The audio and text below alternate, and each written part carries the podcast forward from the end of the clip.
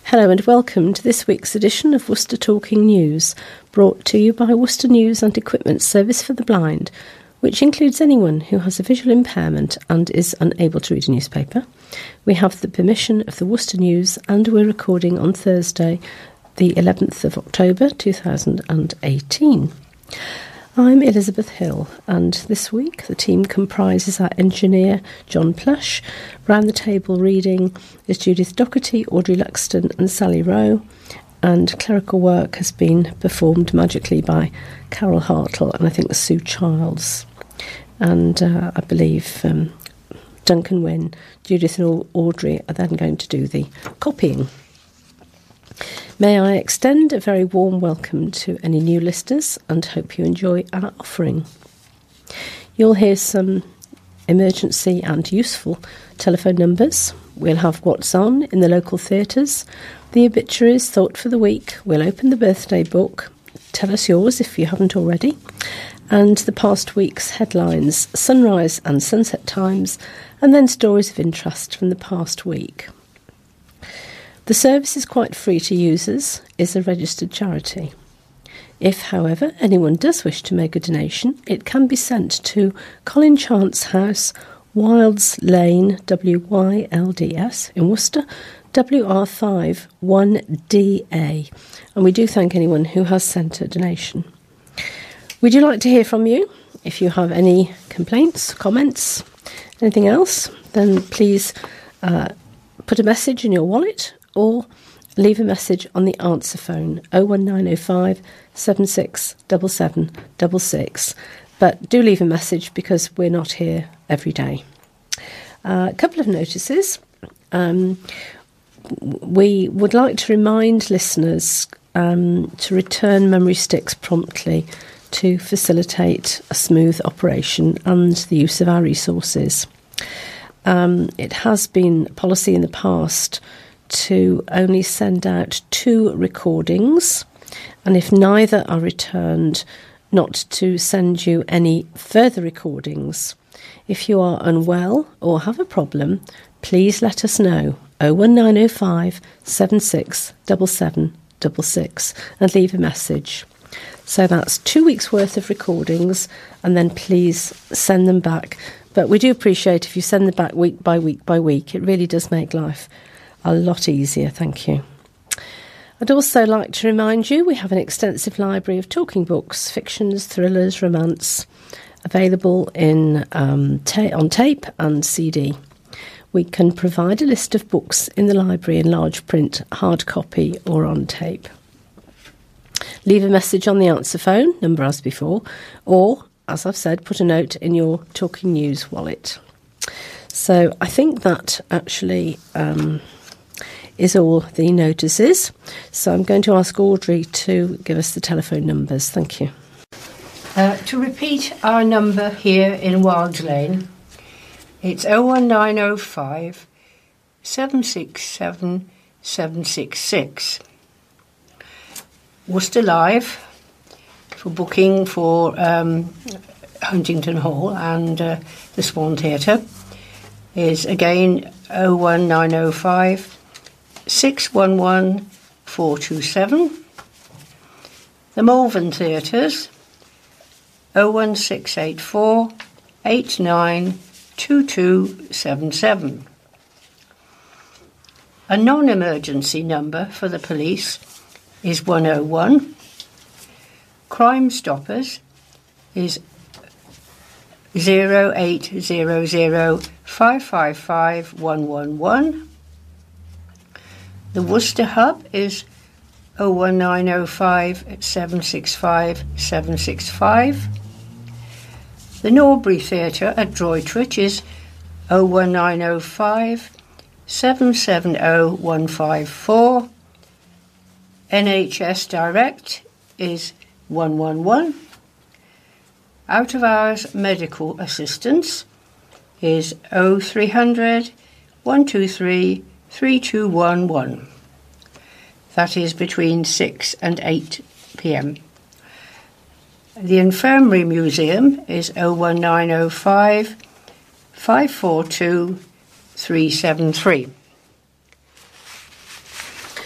Thank you, Audrey. Um, and now I'm going to ask um, Sally to tell us about events on locally. Thank you. Right, well, there's a lot of things on locally. Um, starting in Worcester, on Saturday, the thirteenth of October, there is a puppet show entitled The Gingerbread Man, obviously for, for children, and that's at um, two o'clock in the afternoon, and that's in the new Henry Sandon Hall.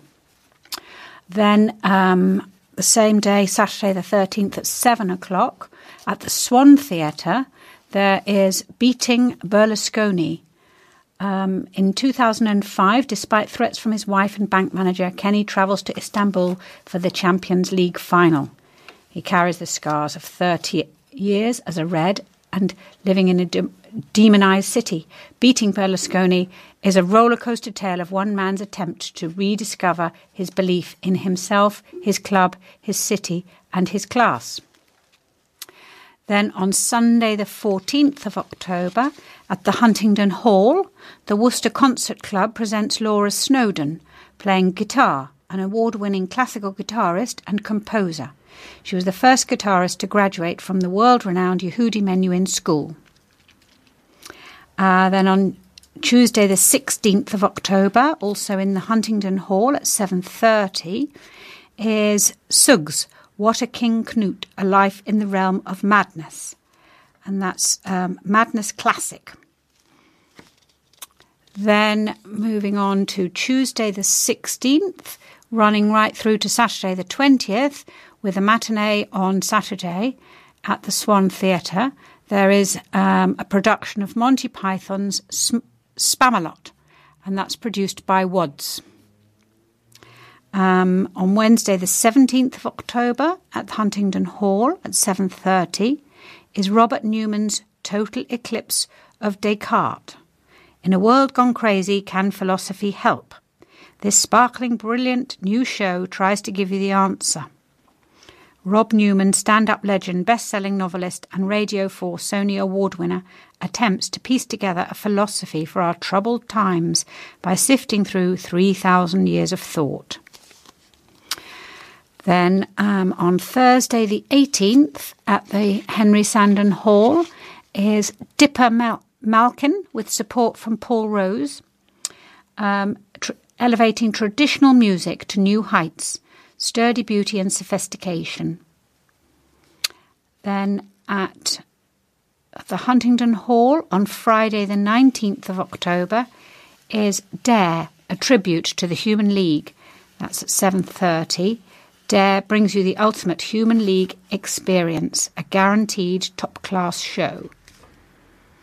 Uh, then also at the Huntington Hall on Saturday the twentieth of October at seven thirty is Aggers in his first sh- solo show as he takes us on a trip down memory lane, recounting tales from a wonderful and entertaining career on the field and in the box, with film footage, audio clips and photographs on the big screen. Then in the choir at Worcester Cathedral, from Tuesday the sixteenth to Saturday the twentieth of October at seven thirty, and with also matinees on Wednesday, Thursday and Friday at one forty-five, is a production of Twelfth Night by the Worcester Repertory Company.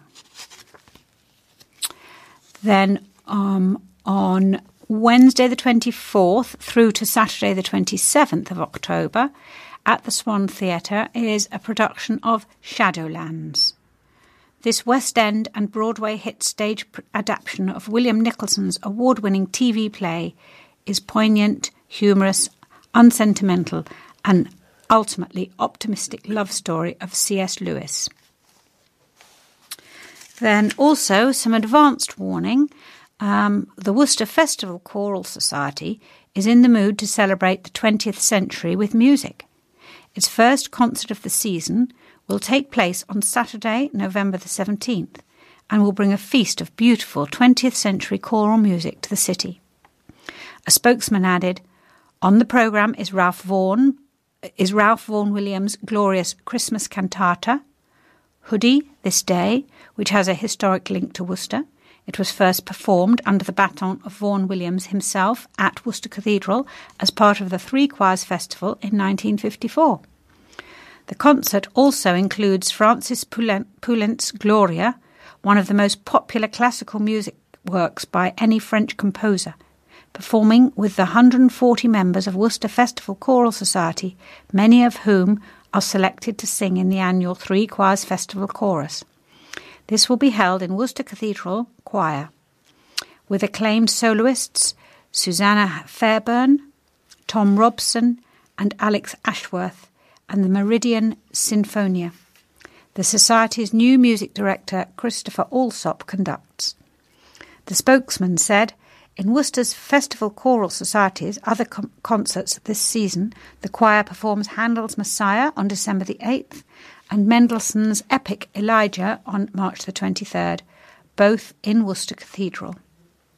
Concert tickets are available from w w w dot worcester festival choral society dot org dot u k or oh one nine oh five six one one four two seven. Then moving across to Malvern, quite a number of things there. Um, next week, from Monday the fifteenth to Saturday the twentieth at seven thirty, is Rebus, Long Shadows by Ian Rankin, one of the great creations of modern mystery fiction, based on Ian Rankin's novel, and it's been dominating the detective fiction market from the ensuing television series, ensuring the detective's legendary status. Ian Rankin is bringing his beloved creation to the stage for the very first time.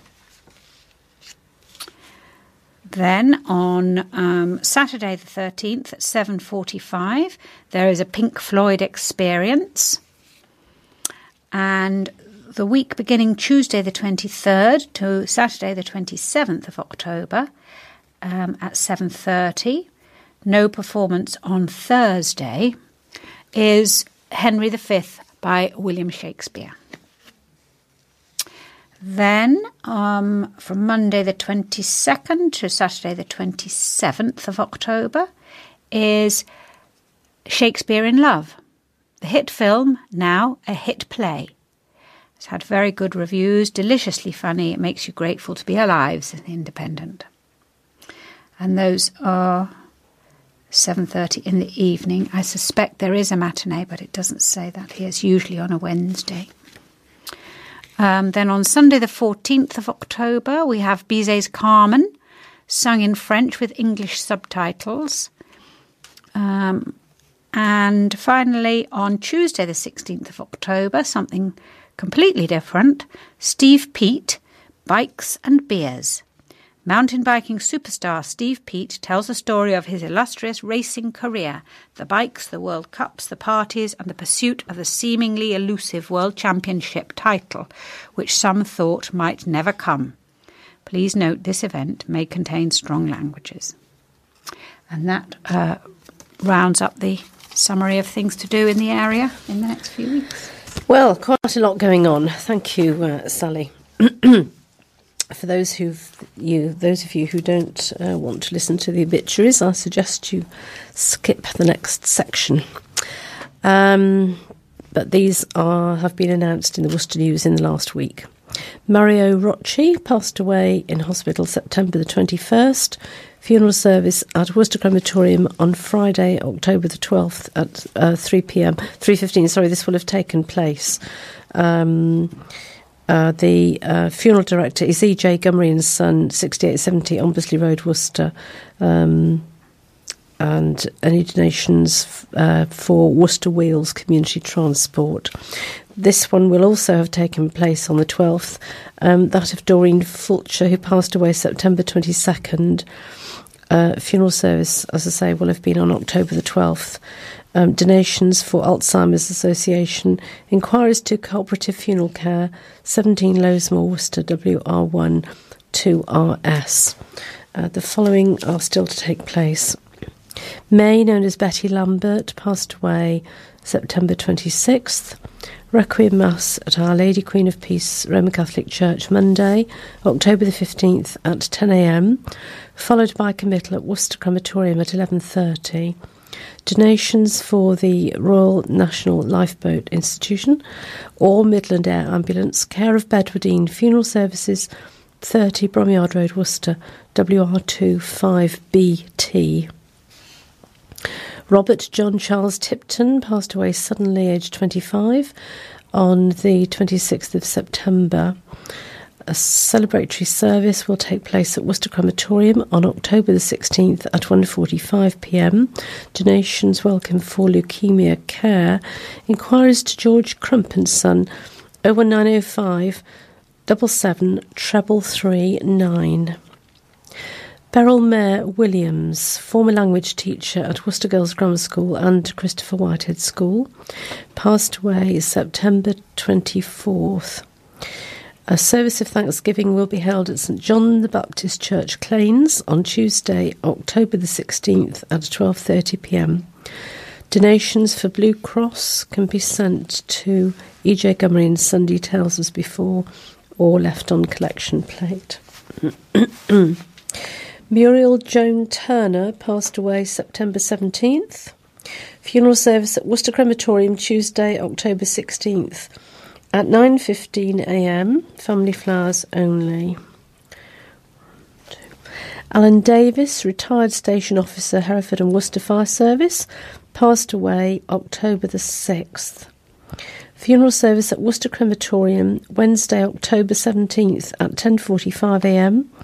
Donations, if desired, for guide dogs um, can be left on the plate or sent to E J Gummery and Son, details as before. Margaret Jenkins, formerly Basnett, passed away October the first. She was a teacher at Northwick Manor School. Funeral service at Worcester Crematorium Thursday, October the eighteenth at two thirty p.m. Donations for Dementia U K can be left uh, the, on the collection plate or sent to E J Gummery and Son, details as before. Christine Joan, known as Chris Harvey, formerly of Harvey's newsagent, Bath Road, passed away September twenty-sixth.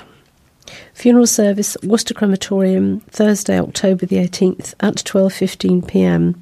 Donations for Acorns Children's Hospice Trust can be left on the collection plate or again sent to E J Gummery and Son. Also on the eighteenth is Richard Garnham, um, funeral, who he passed away on October the third. Funeral service at Worcester Crematorium at ten forty-five a.m. on the eighteenth. Donations for the British Heart Foundation be left at the crematorium or sent to Bedwardine Funeral Services. Ian Finnegan passed away the first of October. Funeral service at Worcester Crematorium Friday, October the nineteenth at eleven thirty a.m. Um, oh, I've got a few more bef- before that. Um, donations for the air ambulance. Sorry, I'm just backtracking slightly to Ian Dannenbergs, who passed away this fourteenth of September. Funeral service is actually on Wednesday, the seventeenth of October at twelve fifteen p.m. at Worcester Crematorium. Um, all flowers welcome in lieu of donations. Uh, something purple is requested. The funeral director is A V Band, forty-one St Nicholas Street, Worcester, W R one one U W. On the eighteenth is the funeral of Den Barrett, who passed away twenty-fourth of September. The service will be at Worcester Crematorium at eleven thirty a.m. Uh, donations to Bream Residential Fund. On the nineteenth is Philip Anthony Meeson, September the thirtieth. He passed away. His service is at nine fifteen a.m. at Worcester Crematorium on the nineteenth. Donations for Arthritis Research U K Inquiries to George Crumpen's Sunday Tales as before. I think seven. Um, Enid Deeprose passed away peacefully on September twenty-ninth. Funeral service, Worcester Crematorium, Monday, October twenty-second at twelve fifteen p m.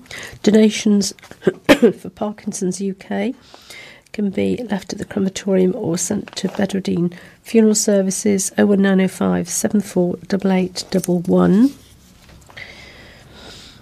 Martin Cother passed away October the second.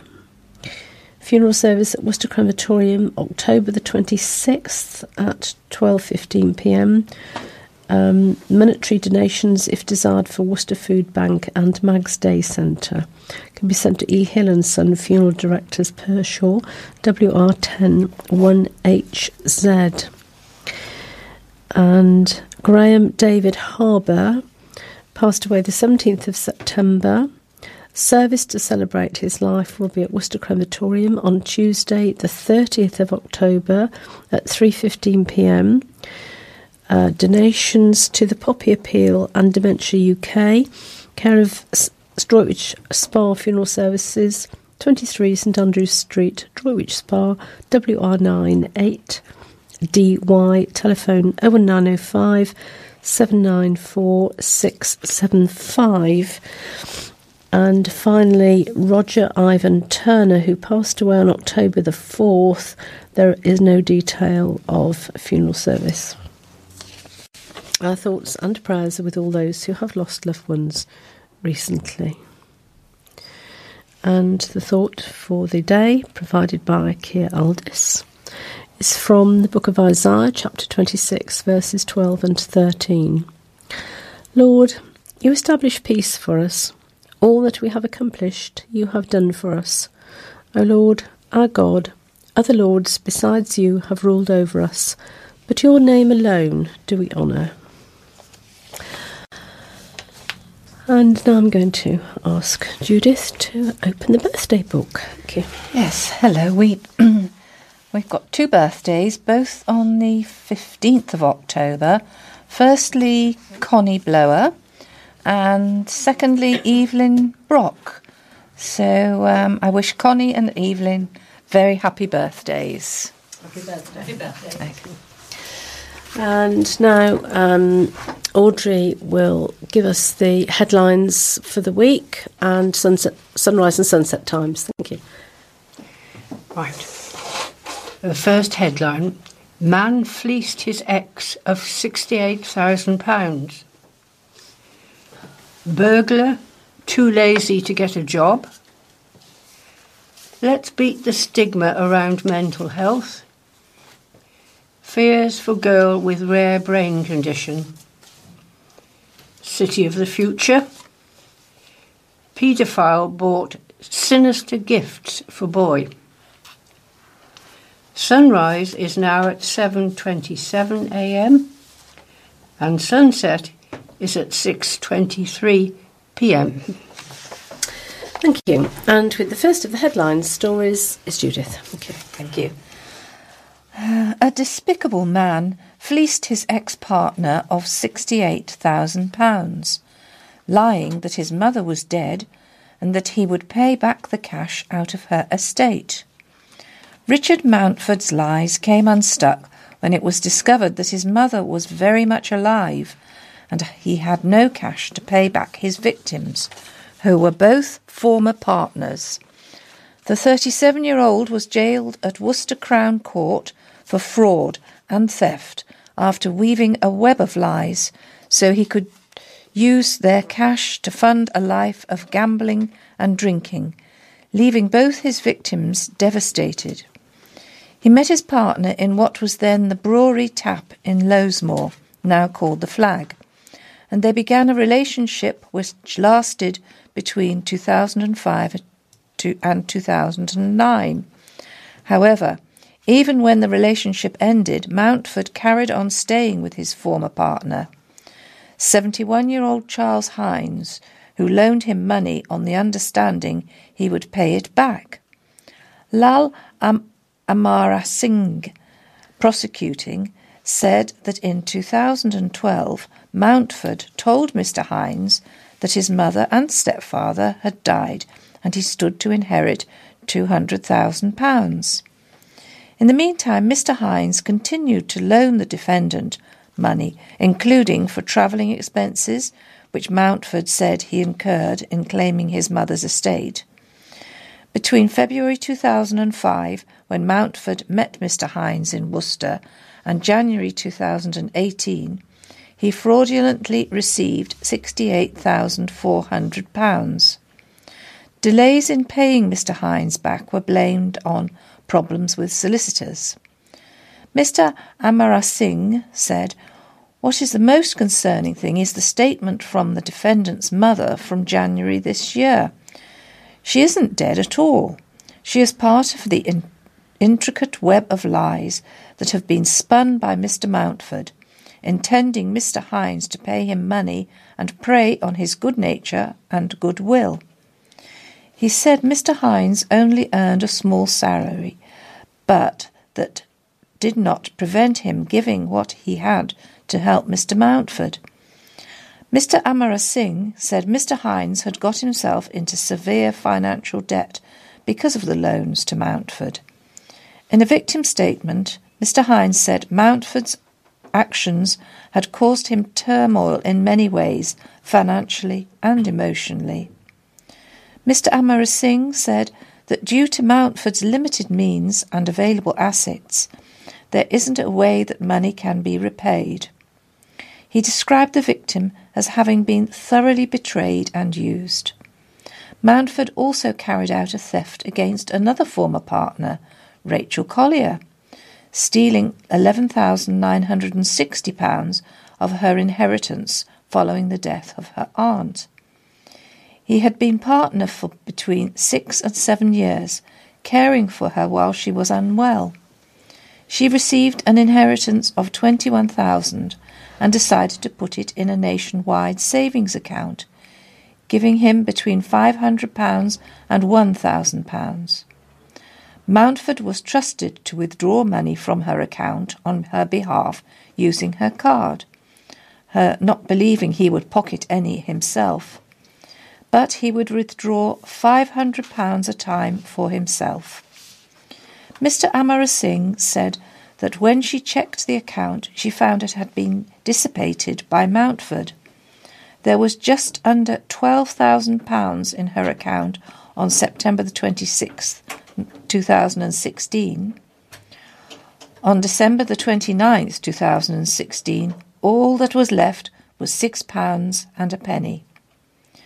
When confronted by her, Mountford said he did not want to get the police involved, but she interpreted this as an admission of guilt.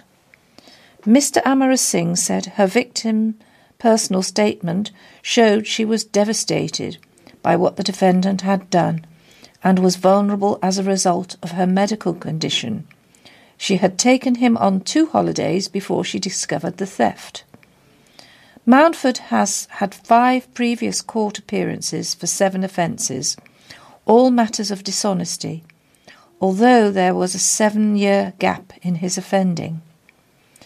Gary Harper for Mountford said, "It's a despicable offence. That's not a word I chose.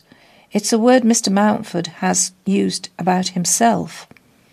Mister Harper said, Mountford of Westminster Road, Birmingham, had mental health issues, including anxiety and depression, and had been an inpatient at a psychiatric ward. He told the judge that Mountford, now a man of no means whatsoever, had received a legacy himself of three thousand five hundred pounds at the age of eighteen, but had caught the gambling bug. Judge Nicholas Cartwright jailed Mountford for four years. He said that if Mountford inherits any money when his mother actually dies, those assets can be seized. A burglar caught red-handed stealing power tools by a, a, a, caught by a homeowner after stealing his wife's purse, confessed he was too lazy to get a proper job. Mark Biddle, who had a fifty pounds a week cannabis habit, was caught stealing the power tools by a Worcester homeowner who saw his reflection in a television screen and gave, gave uh, chase, shouting at him to drop the haul. Biddle, who dropped a drill as he fled, had already stolen a purse belonging to the homeowner's wife after gaining access through the kitchen through an unlocked door. The nineteen-year-old had already admitted three counts of burglary when he was sentenced by Judge Nicholas Cartwright. He burgled the house in Brookside Road, a shed at the same property, and another shed at a different property. Judge Cartwright told Biddle before he jailed him, after being asked the direct question, "Why weren't you working?" the answer was that you were too busy to work, too lazy to work, I'm sorry. The judge said Biddle was on benefits and therefore had the money to li- live, telling him, "You did not need to go out committing burglaries, but you chose to smoke cannabis worth something like fifty pounds per day. But I accept that is what is said," his def- said Mister Waxwell, his defence advocate, that it was fifty pounds per week. Lal Amara Singhli, prosecuting, said the burglaries happened on June the sixteenth. The homeowner, Mister Knight, saw Biddle's reflection in the television and chased after him, telling him to drop the stolen items.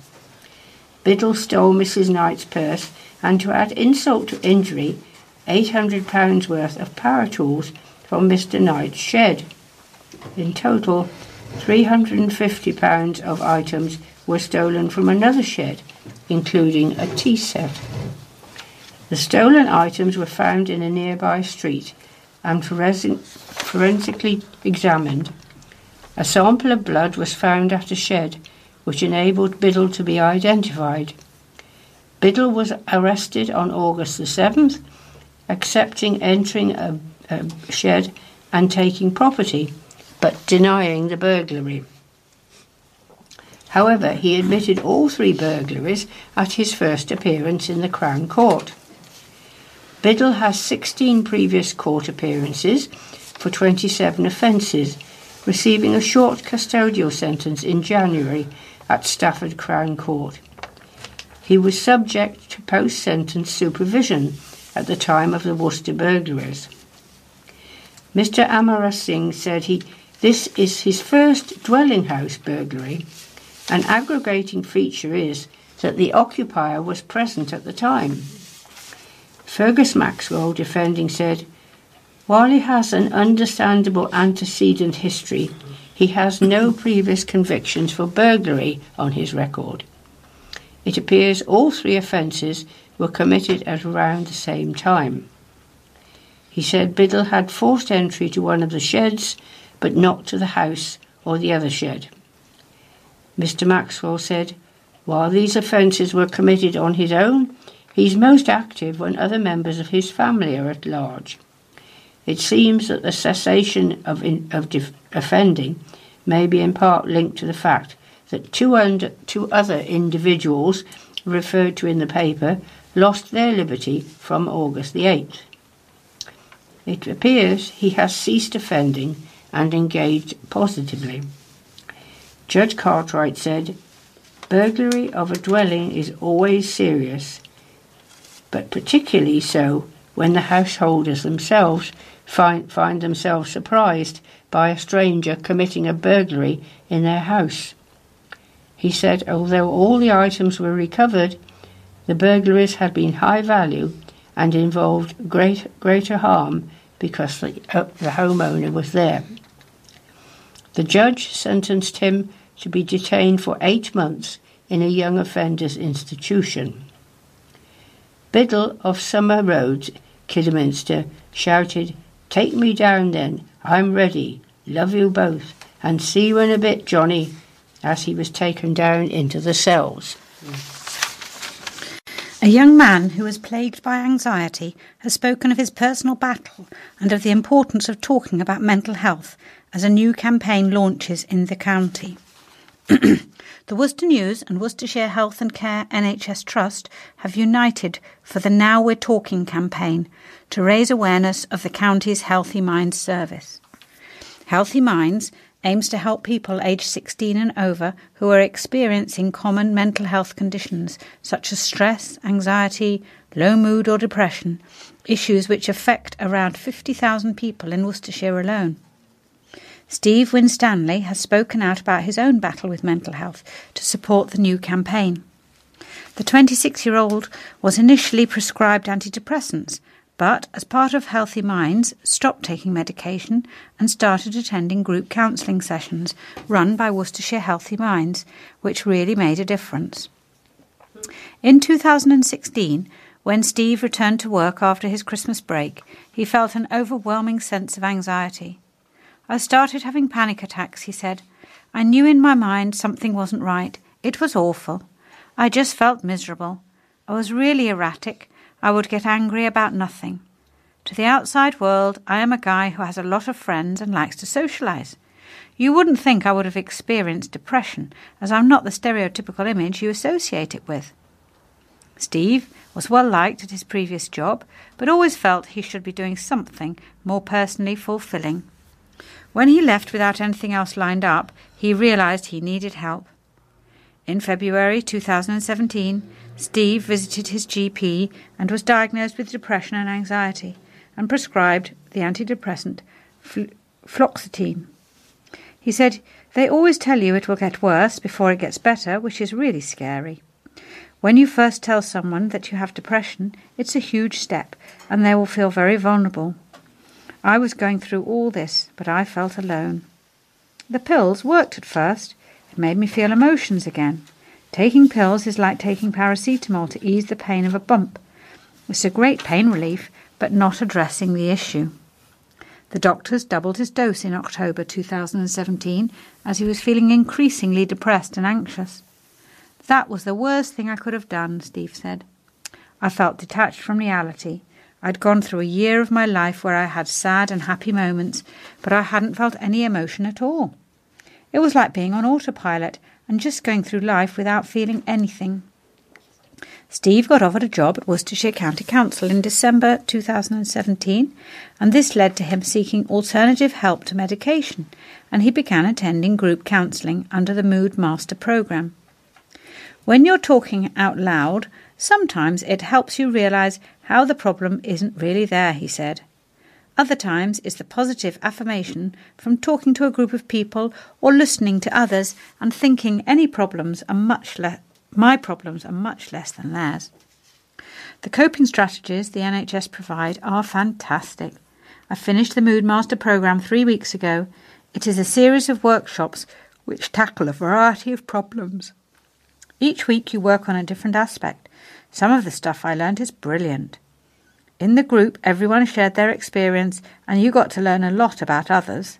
The shared experience aspect helped as everyone came together and could share their individual ideas. On the surface, everyone seems fine. It's only when you open up and realise that everyone has their own problems and you're not the only one. Steve is now a champion for the campaign, Time to Change.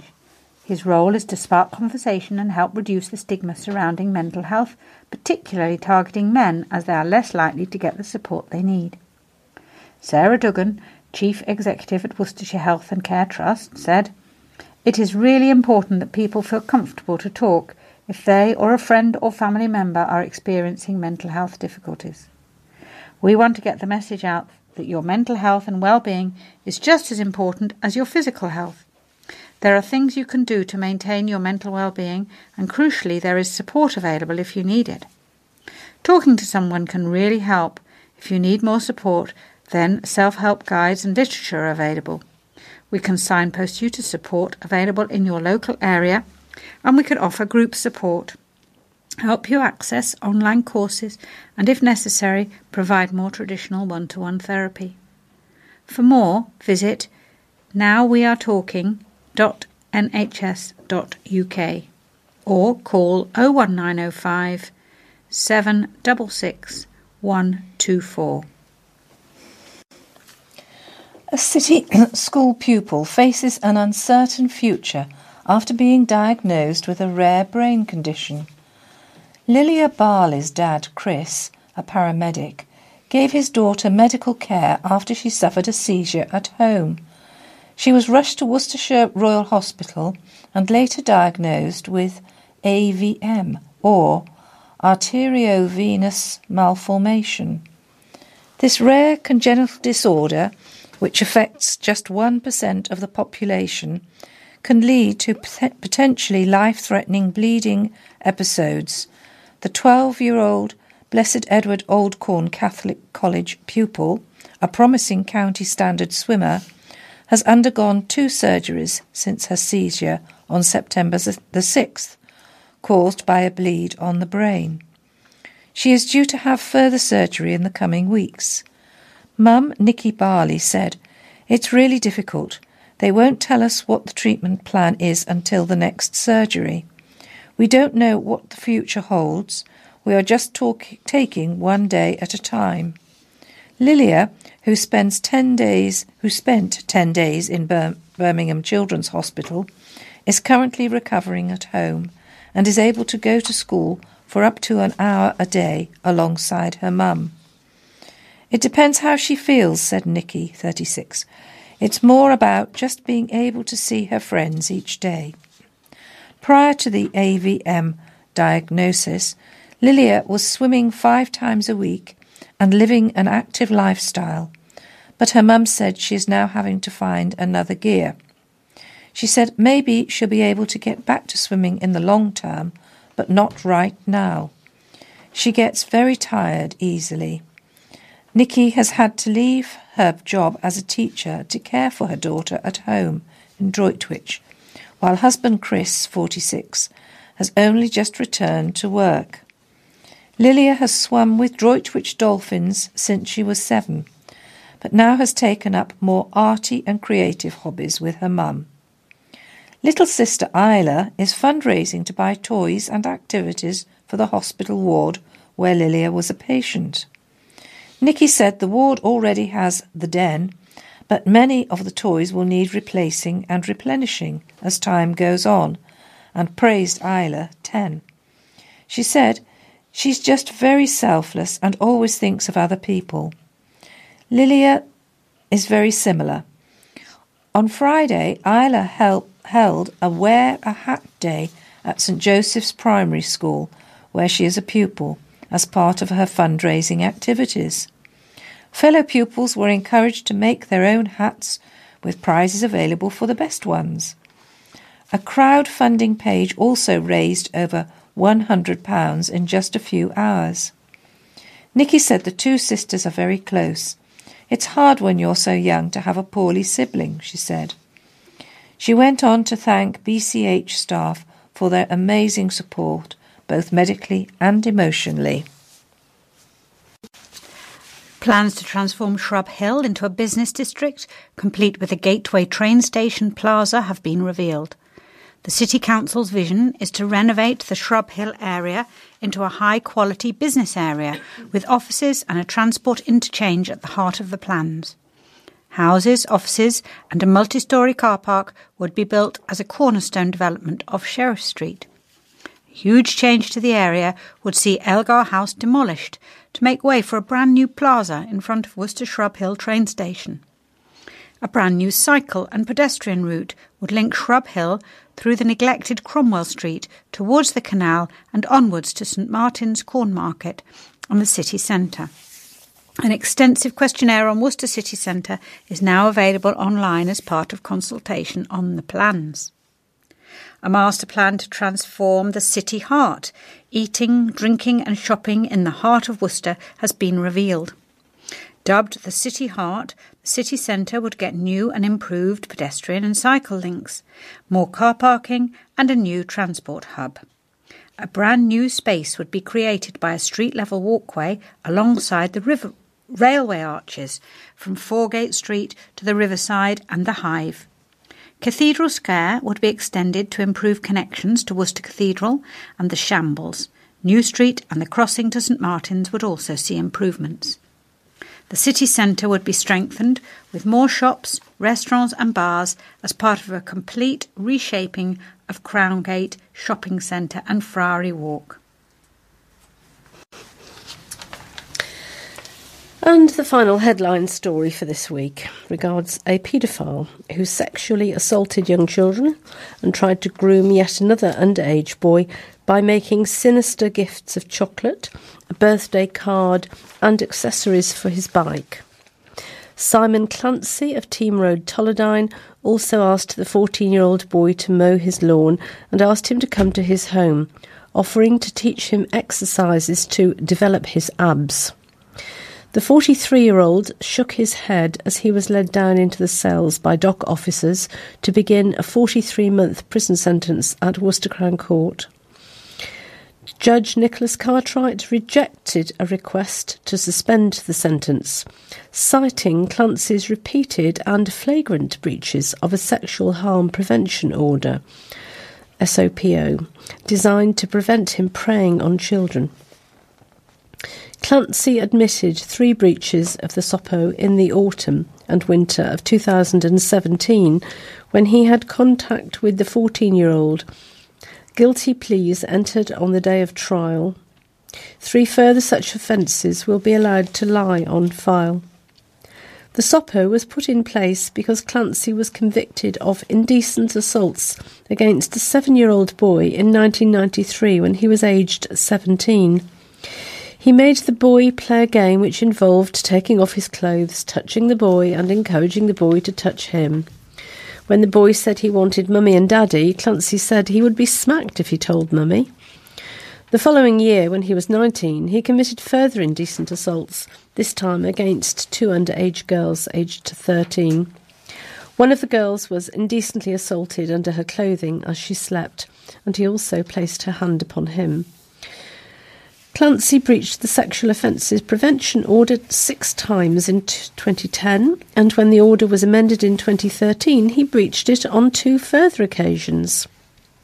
Amanda O'Mara, prosecuting, described how during last year's breaches, Clancy bought accessories for the boy's bike.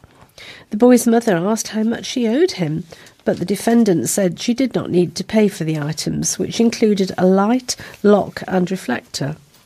He also gave the boy a lift to the dentist, asking him to sit in the front of his car. He bought the boy chocolates and a birthday card and asked him if he would like to cut his grass, something he never did. The boy described how the defendant was over-friendly and made him feel awkward. Miss O'Mara said he suggested the boy go around to his house and he could show him some exercises to develop his abdomen. Clancy was arrested by his offender manager on April the thirteenth this year. The mother of the boy read out a statement in court and said Clancy's behaviour had left her and her family stressed and worried, and her children were scared to be in the garden alone. The woman wept as she recounted the family's ordeal. She said, "I would feel better if Simon was detained. I feel he needs medical help and support."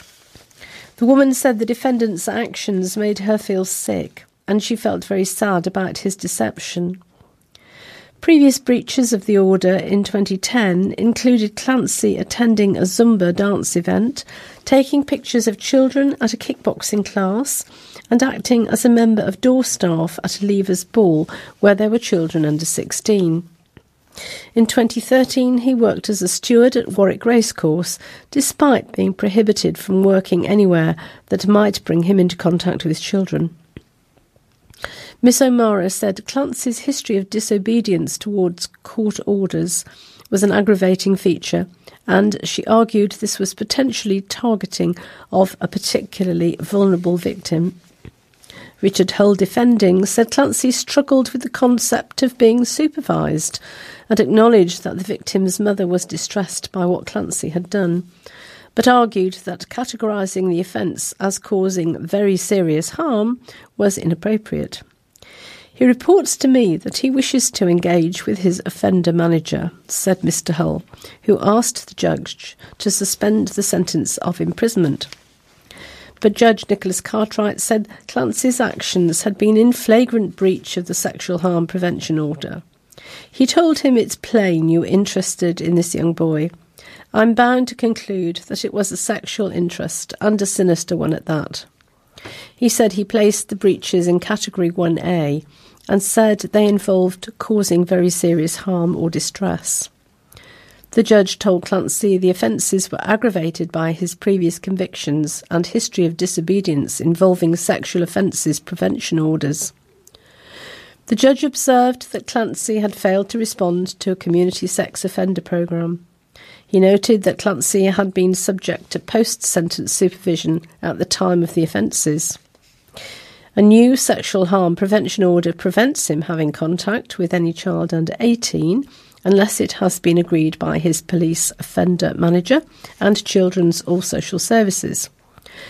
The order also restricts him contacting other sex offenders and from distributing goods, solicited or unsolicited, to any child under eighteen. He is prohibited from photographing, filming or recording any young person under the age of eighteen unless it is the recording of broadcast dramas or T V programmes. And that's the conclusion of the headline stories for this week, quite lengthy ones. Um, and so now we have a couple of sports items for you. Right, thank you. Rampant Worcester Warriors tore sorry Bristol Bears apart with an outstanding seven-try triumph at Six Ways. After Bristol opened the scoring with a try from Jan Thomas, Warriors scored fifty-two unanswered points for their biggest Gallagher Premiership victory. The hosts had the bonus point wrapped up by half-time as Gerrit-Jan van Veltz, Ryan Mills, Marco Mama and Francois Venter went over.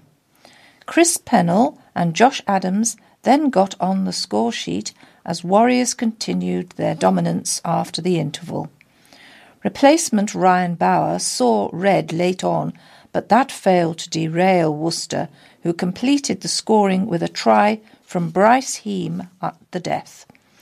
The bumper home victory also moved Alan Solomon's side up to seventh on point difference. Warriors were lifted by the return of several key men as they fielded arguably their strongest available starting fifteen for the much-anticipated clash.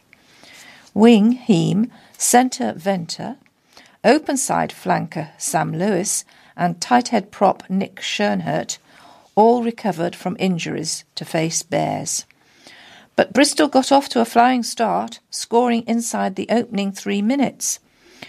After number eight, Jack Lamb, broke through and was stopped short, the ball was quickly recycled and prop Thomas was on hand to finish under the posts with Ian Madigan applying the conversion. It was a wake-up call for Warriors, who responded with a long-range penalty from Pennell before scoring their first try on thirteen minutes. Darren Barry surged through Bristol's defence before the ball was moved wide and Heem fed Van Veltz, who crossed in the corner. Duncan Weir landed the touchline conversion to put Worcester ten seven in front. Moments later, Bristol had the chance to level the scores, but Madigan pushed his kick wide. A miss he was left to rue as Warriors kicked on. With Worcester on top in the scrum, Bristol found themselves under plenty of pressure. Heem and then Van Veltz were held up over the try line, but Mills was not to be denied on twenty-six minutes. The centre started the move with a superb offload before getting on the end of Francois Ougard's pass to slice through to score. Weir added the extras. Warriors remained on the front foot and added two more converted tries in the closing five minutes of an impressive first half display. After some great juggling skills from Sam Lewis on the wing to keep the attack alive, Mama slipped off a couple of tackles to score again his former against to score against his former club. Venter then intercepted prop John a fur was passed before running eighty minutes and acrobatically touching down under the posts. Weir's simple conversion gave Warriors a thirty-one to seven lead at half-time. Bristol would have hoped to regroup at the break, but Warriors just continued where they left off as they struck in the first three minutes of the second period. Off the back of a line-out, Hugard floated the ball over to Pennell, who hammered his way over the try line. Warriors were in dreamland as they notched their sixth try on forty-nine minutes. This time, Siale Puito offloaded the ball out of his hand only to see Adams intercept and race over. Weir landed both conversions to give Warriors a forty-five to seven advantage. Bristol emptied the bench in a bid to stem the flow, but the hosts refused to give their opponents an inch in defence. With eleven minutes to go, Warriors suffered a blow as Bauer saw red for a shoulder charge to Will Hurrell's head. But Worcester had the final say as Pennell showed great hands to find Heem, who touched down in the corner. Weir's conversion completed a perfect kicking display. Councillor Alec Adrian Gregson is urging Worcester City to in- instigate talks over proposals for a new stadium at Purdiswell. Worcester City Supporters Trust last month succeeded in overturning Worcester City Council's decision to reject planning permission for the council-owned site. Four trust-affiliated directors were appointed to the Homeless Club's board in the wake of the Parsonage Way project grinding to a halt, and Chairman Anthony Hampson stepping aside. The changes led to a rethink of City's stance. The Council's Deputy Leader welcomed the green light from the Planning Inspectorate and backs the idea Worcester City should be playing at Purdiswell. But since the original application, City has dropped down three levels and has seen a dramatic decrease in its available funds. Gregson is hopeful that could help to overcome objections, but offered a word of warning over what it would mean for the current planning process success. Personally, I think club officials should be seeking meetings with council officers to see what they might need to do to move forward, said Gregson. I would like to say well done to all those involved for their commitment and perseverance with this application, but the situation has changed. The position the club in is in is different. They play at a different level and have a new board. The Parsonage Way discu- discussions were about a much reduced stadium operation. They may not be able to afford or want to have what they applied for at Purdiswell anymore. If they were to look at what they had planned for Parsonage Way, they may not be able to simply transport that to Purdiswell. Gregson acknowledged the prospect of a fresh process may seem daunting. That must be a very real worry, which is why they must take advice that I cannot offer, he added. I would expect them to have to go through another submission, but the precedent has been set for the site and they should be encouraged by that. The club is starting to rebuild and needs to consider its position. I would have thought it would readjust what it would not put forward, but that has a significant impact on the levels of objection. I was happy with the original plan for Purdiswell. I spoke in favour and would have voted for it. I understand the concerns of local people in terms of parking and disruption, but I think they are mitigated by the number of games, the length of the season, and the number of people attending. Progress depends on gaining a land transfer for the site, with the Planning Inspectorate granting just three years for work to begin. Conservative councillor and chairman of Worcester City Council's Planning Committee, Chris Mitchell, hit back at criticism of the original decision in a letter to the Worcester News. Mitchell expressed hope the club has a fully costed and funded business plan before they approach the City Council, requesting that we either sell or lease Purdiswell. Gregson said, whether the council would lease, sell, give that piece of land that it owns was already a separate issue. We all know the business case for that planning application was ambitious in terms of getting funding, business sponsorship and community ownership going.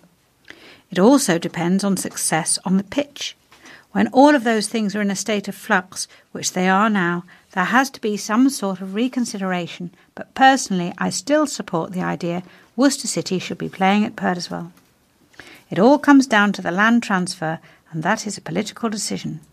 There is no guarantee I will support that unless the club is a viable business entity. We don't want a white elephant sat in the middle of Purdiswell.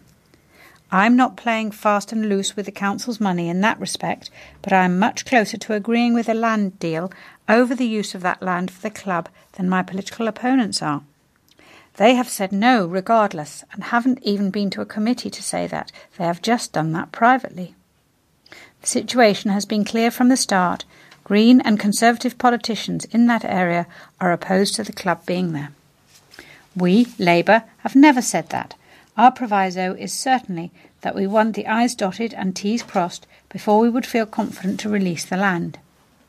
Club director and trust chairman Dave Wood, who is leading talks over a new ground, said, "We are considering what the successful planning appeal means from every angle and will provide updates in due course. We will refer the legal aspects back to the planning team that has been on board for the past six years for clarification and consider all feasible options. One thing I can say is that the club and trust are fully united behind this and determined to bring our club back home." Um, here's an article about um, something which is coming up in November, a project that has been central to the county's commemoration of the World War One armistice is coming to an end. On Saturday, November the tenth at seven thirty p m, a charity fundraising concert will introduce Worcestershire Symphony Orchestra, the Worcester Cathedral Choir and the voices of school children from across the county. The first half of the concert is made up of composers such as Laura Rossi, who will perform Remember Them. In Remember Them, a choir of seventy children from the nine primary schools, which include the Rivers C of E Multi-Academy Trust, will join in. Voices of Remembrance, which is a vocal and orchestral work featuring readings of World War One poetry, will fill the second half of the concert. Miss Rossi, the composer, will talk about her inspiration for writing the piece. Narrating the poetry will be B B C Radio Hereford and Worcester presenter Tammy Gooding. The Centenary Commemoration Project involved the orchestra running a series of World War One themed music and poetry workshops at several schools, led by Miss Rossi and musical, musical director Keith Slade. Lisa Long, head teacher at St Clement's C of E Primary School, said, "Opportunities like this provide lasting memories for our children. Meeting a real-life composer and musician raises their aspirations of what they could achieve in life. In this particular event, the children have also been able to reflect on a key historical event." They were supported by two experienced educators from the Birmingham Pals Reenactment Group, dressed in military costumes to bring the workshops to life. Voices of Remembrance is being supported by the Worcestershire branch of SAFA, the Armed Forces Charity, along with the Royal British Legion and A B F, the Soldiers Charity, with at least five pounds from every ticket sold being donated to the three charities. Tickets are available from Worcester Live, which is oh one nine oh five, six one one, four two seven, but nowhere does it say where this event is taking place. So if you are interested, you need to contact Worcester Live. Right. Parents at a primary school want to raise five thousand pounds to buy a giraffe sculpture as a memorial for a vicar close to their hearts. A group of parents at Kemsey Primary School want to purchase a giraffe from the Worcester Stands Tall live auction to have in memory of Reverend Canon Matthew Baines, who died on Friday, September the twenty-eighth. Canon Baines was the husband of the school's head teacher, Bryony Baines. Tracy Weir, whose son Charlie attends the school, said, "He was quite a big part of the school and he loved giraffes.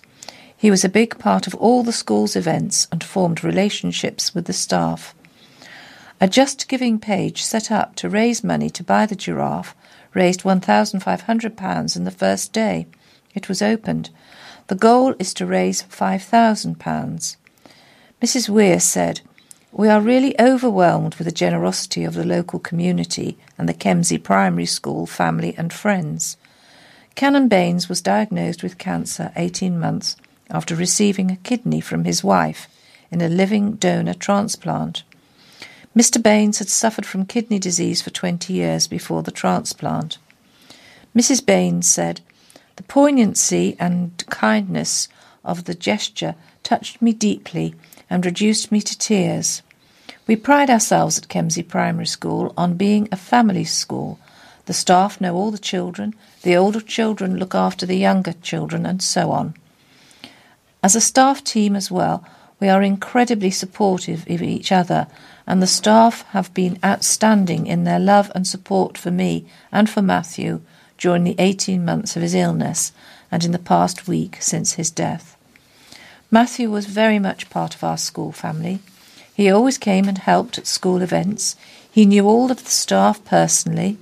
He even hosted our end-of-term staff barbecue in July. He would have loved this idea. I can see him smiling now." Mister Baines was cared for at Saint Richard's Hospice and spent the last and spent the last week of his life there. Missus Baines said, "They treated him with such kindness and compassion.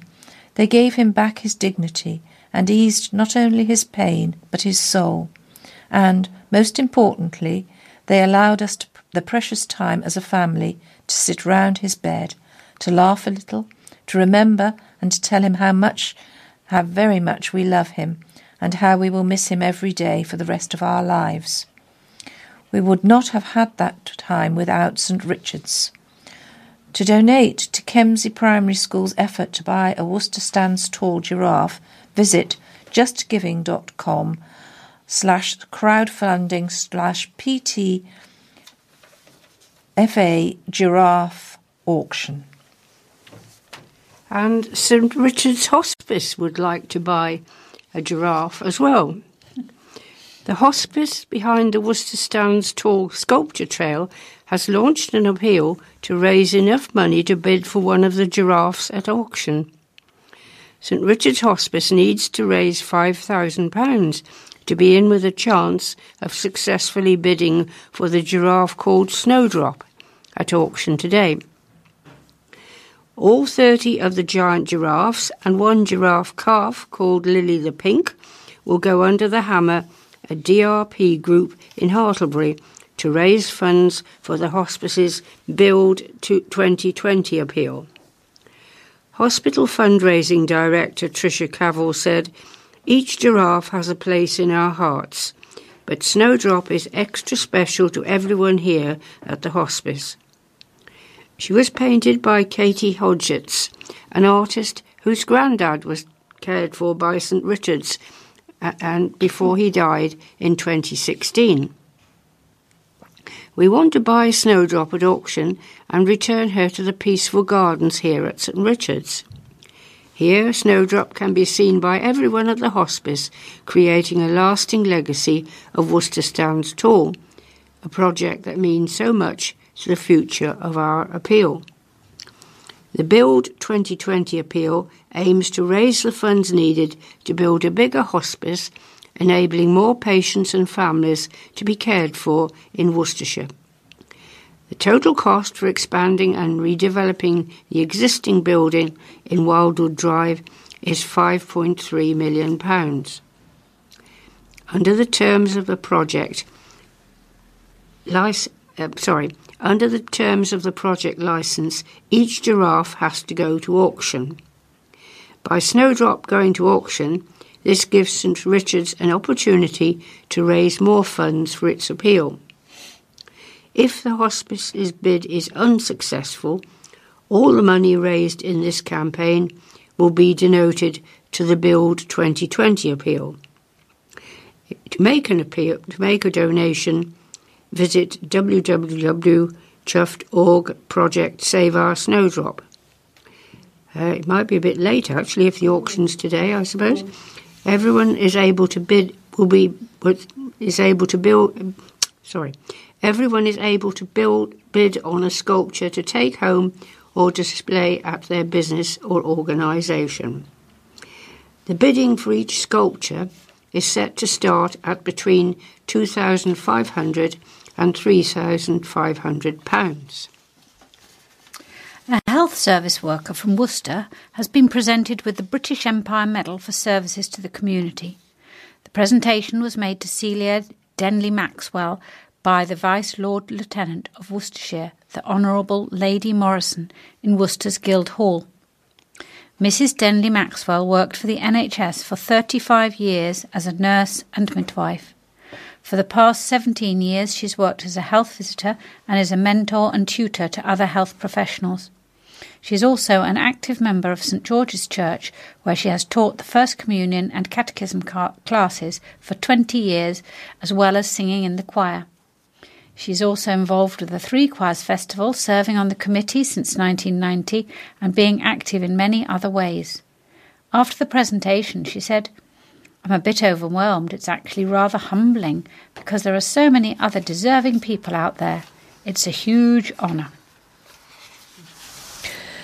Worcester's High Street has been shortlisted in a prestigious uh, award, putting it in the running to win a fifteen thousand pounds prize, and you can play a part in winning it, in helping it win, sorry. It has been shortlisted in the champion category of the Great British High Street Awards, along with twenty-five other towns and cities across the U K. Judges Graham Wil- Wilson and Gra- Simon Quinn visited the city to make their own informed observation. Phoebe Dawson of Worcestershire Bid, which is leading the city's entry to the competition, said, "We're delighted that we have been shortlisted, and we're very pleased that the judges have paid us a visit so we can show them all that is best about our city." The shortlisted high streets will now battle it out in a public vote, which accounts for thirty percent of the final scoring. To vote, visit the great british high street dot co dot uk. The winning entries will be announced on Thursday, November the fifteenth, at an awards ceremony in London. High Streets Minister Jake Berry M P said, "Congratulations to Worcester on being shortlisted. The awards celebrate the work that is being done to revive, adapt and diversify the nation's high streets, and the quality of entries this year has been outstanding." A fundraising campaign has been launched to create a blue plaque to honour a best-selling nineteenth century author who was born in Worcester and frequently wrote of the city and the surrounding countryside. Molly Harris, twenty-three, from Battenhall, came across Ellen Wood, whose pen name was Missus Henry Wood, when completing her dissertation on West Midlands accents in two thousand sixteen, and said she was shocked that such a literary figure was born here, and I, as an English student who has lived in Worcester my whole life, has never even heard of her. Molly said, "Growing up in Worcester, children are taught the important, extensive history of our faithful city. We have the striking cathedral, world-famous source, revered Worcester porcelain, and beloved composer Edward Elgar, just four on a list of our many notable landmarks and public figures. But how many people would add an Ellen Wood or Missus Henry Wood to that list?" Born in Worcester in eighteen fourteen, Ellen Wood, née Price, was the eldest daughter of a glove manufacturer and, imagine- and an imaginative mother. She spent the first twenty-two years of her life in the town before marrying at Whittington Church and moving to the south of France, where she remained for the next twenty years.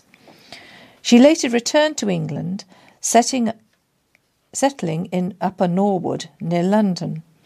She wrote over thirty novels and more than one hundred short stories during her lifetime, many of which were inspired by her home county.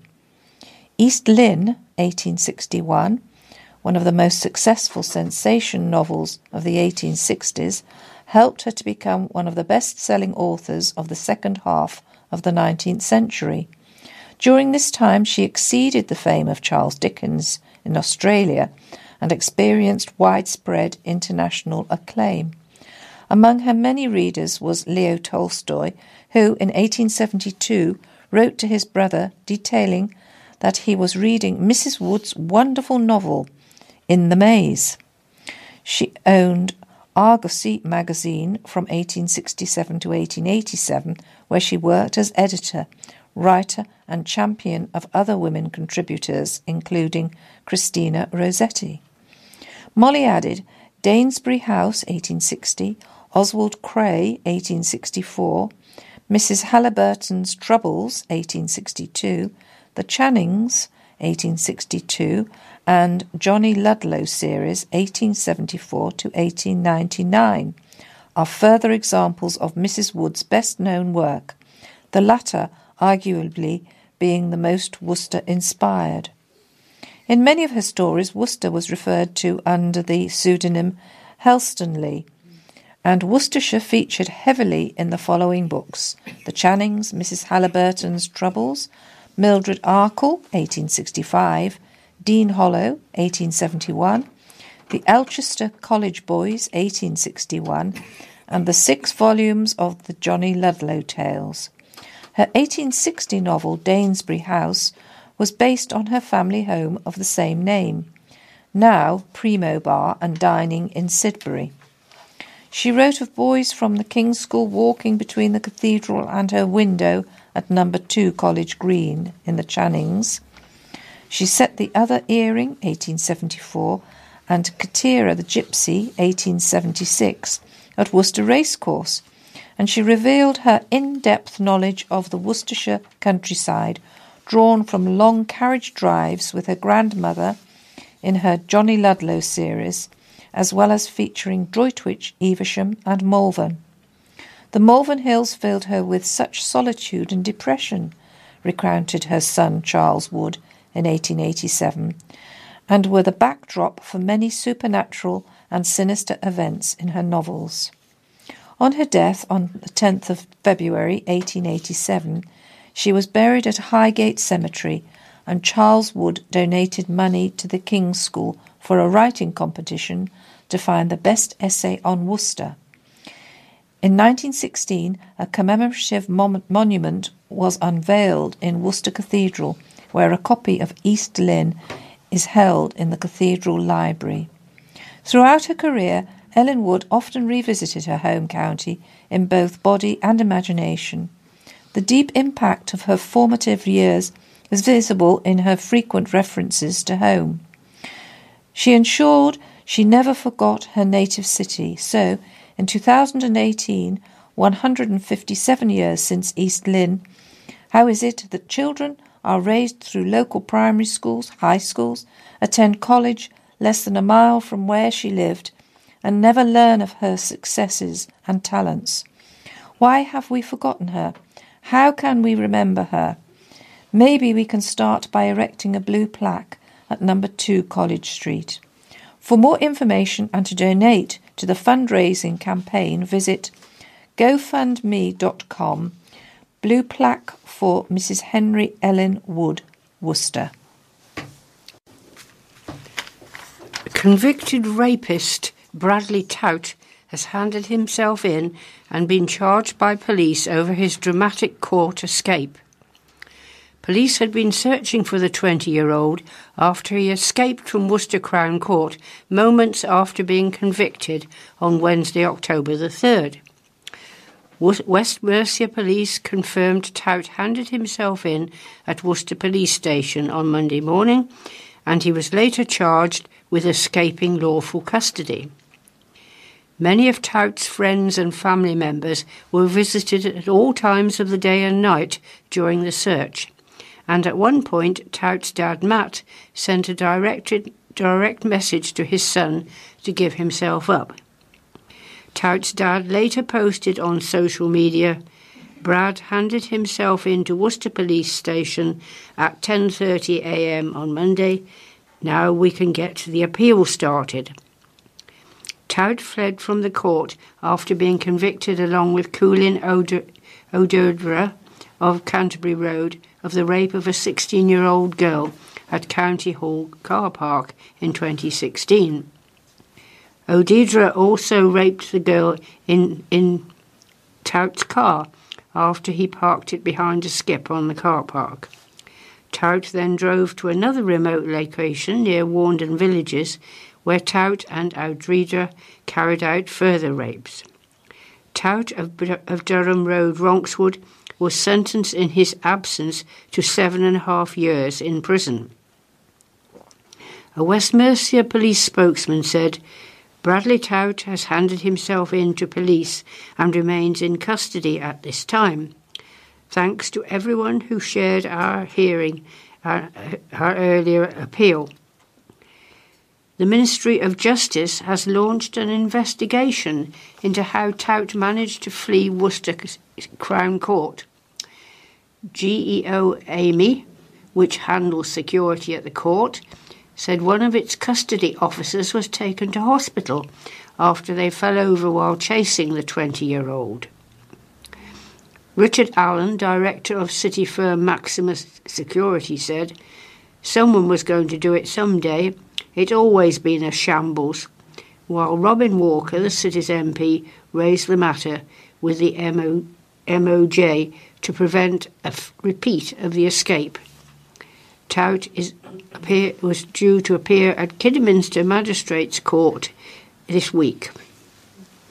A camping company is asking people to sponsor sleeping bags for rough sleepers in the city. Allpro, a Worcestershire-based firm, is still charging ten pounds for each bag, which usually sell for twenty-nine pounds to cover its costs. The company will give them to Worcester Street Cafe and the homeless charity Caring for Communities and People, C C P. A spokesman for Allpro said, "Homelessness in the three counties is a massively growing issue. However, not all homeless organisations give out sleeping bags because they don't like to encourage rough sleeping. We know that not every homeless individual can get shelter. Some might be fearful due to previous experiences in a hostel or not be allowed in due to substance addiction or simply might choose not to be in a hostel. These people deserve to be warm just as much as any others. Allpro want to help to make rough sleepers a little more comfortable this winter." The company launched the campaign today to coincide with World Homelessness Day. Cordell Ray from C C P said, "As colder temperatures arrive, especially if it's wet, ensuring people have the basic equipment to stay warm is critical for outreach teams, working on the streets and engaging with rough sleepers. Good condition and dry sleeping bags form a part of that list to enable people to stay warm and as well as they can until other longer-term services can be assessed. This is especially so if winter shelters are full or inaccessible, where cold can become life-threatening." Lauren Alley from Worcester Street Cafe added, "There is little or no sleep for the rough sleepers when it's cold and wet. With last year's temperatures, we didn't know which one of our friends would make it through to the next day. Let's help to give them a warmer, drier winter. Allpro will also provide a free bag of wash mitts to rough sleepers for every sleeping bag that is sponsored." Okay. A body has been found in the search for a missing kayaker from Worcester. Alistair Collier, aged sixty, was taking part in a race off Studland, Dorset, on Saturday the sixth of October. He was last seen at midday near Swanage Pier at the beginning of the race. Around fifteen kayakers had been taking part in the event. All other participants returned at the end of the race except Mister Collier. On Sunday afternoon, the body of a man and his kayak were recovered from the water twenty-two nautical miles south of Tyneham. A spokesman for Dorset Police said, "On Sunday, following an extensive search coordinated by H M Coast Guard, the man, believed to be sixty-year-old Alistair Collier, was located in the water alongside his kayak by the Coast Guard's, by the post, by the po- Coast Guard fixed-wing aircraft and recovered from the water by H M S Tyne, transferred to Poole Hospital by Coast Guard helicopter.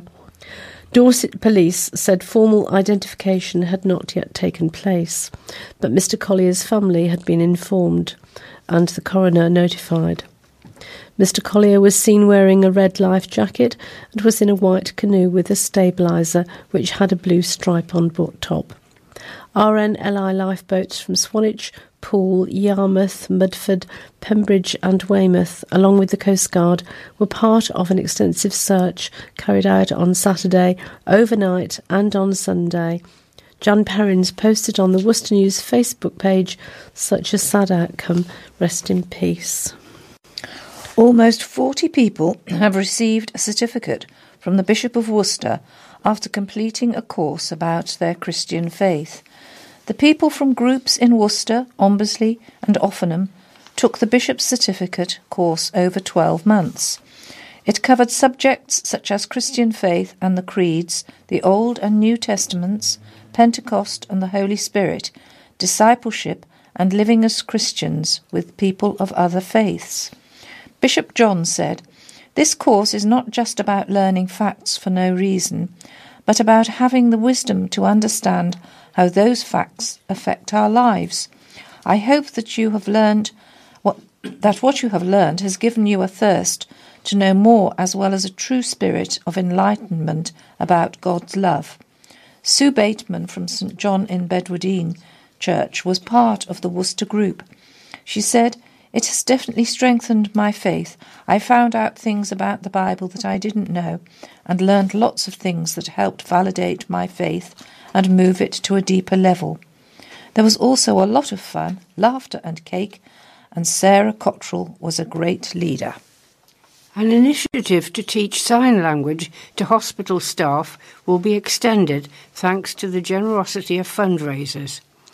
The Friends of Worcestershire Royal Hospital has donated four thousand pounds to enable two further ten-week courses in British Sign Language for staff to be run at Worcestershire Royal Hospital.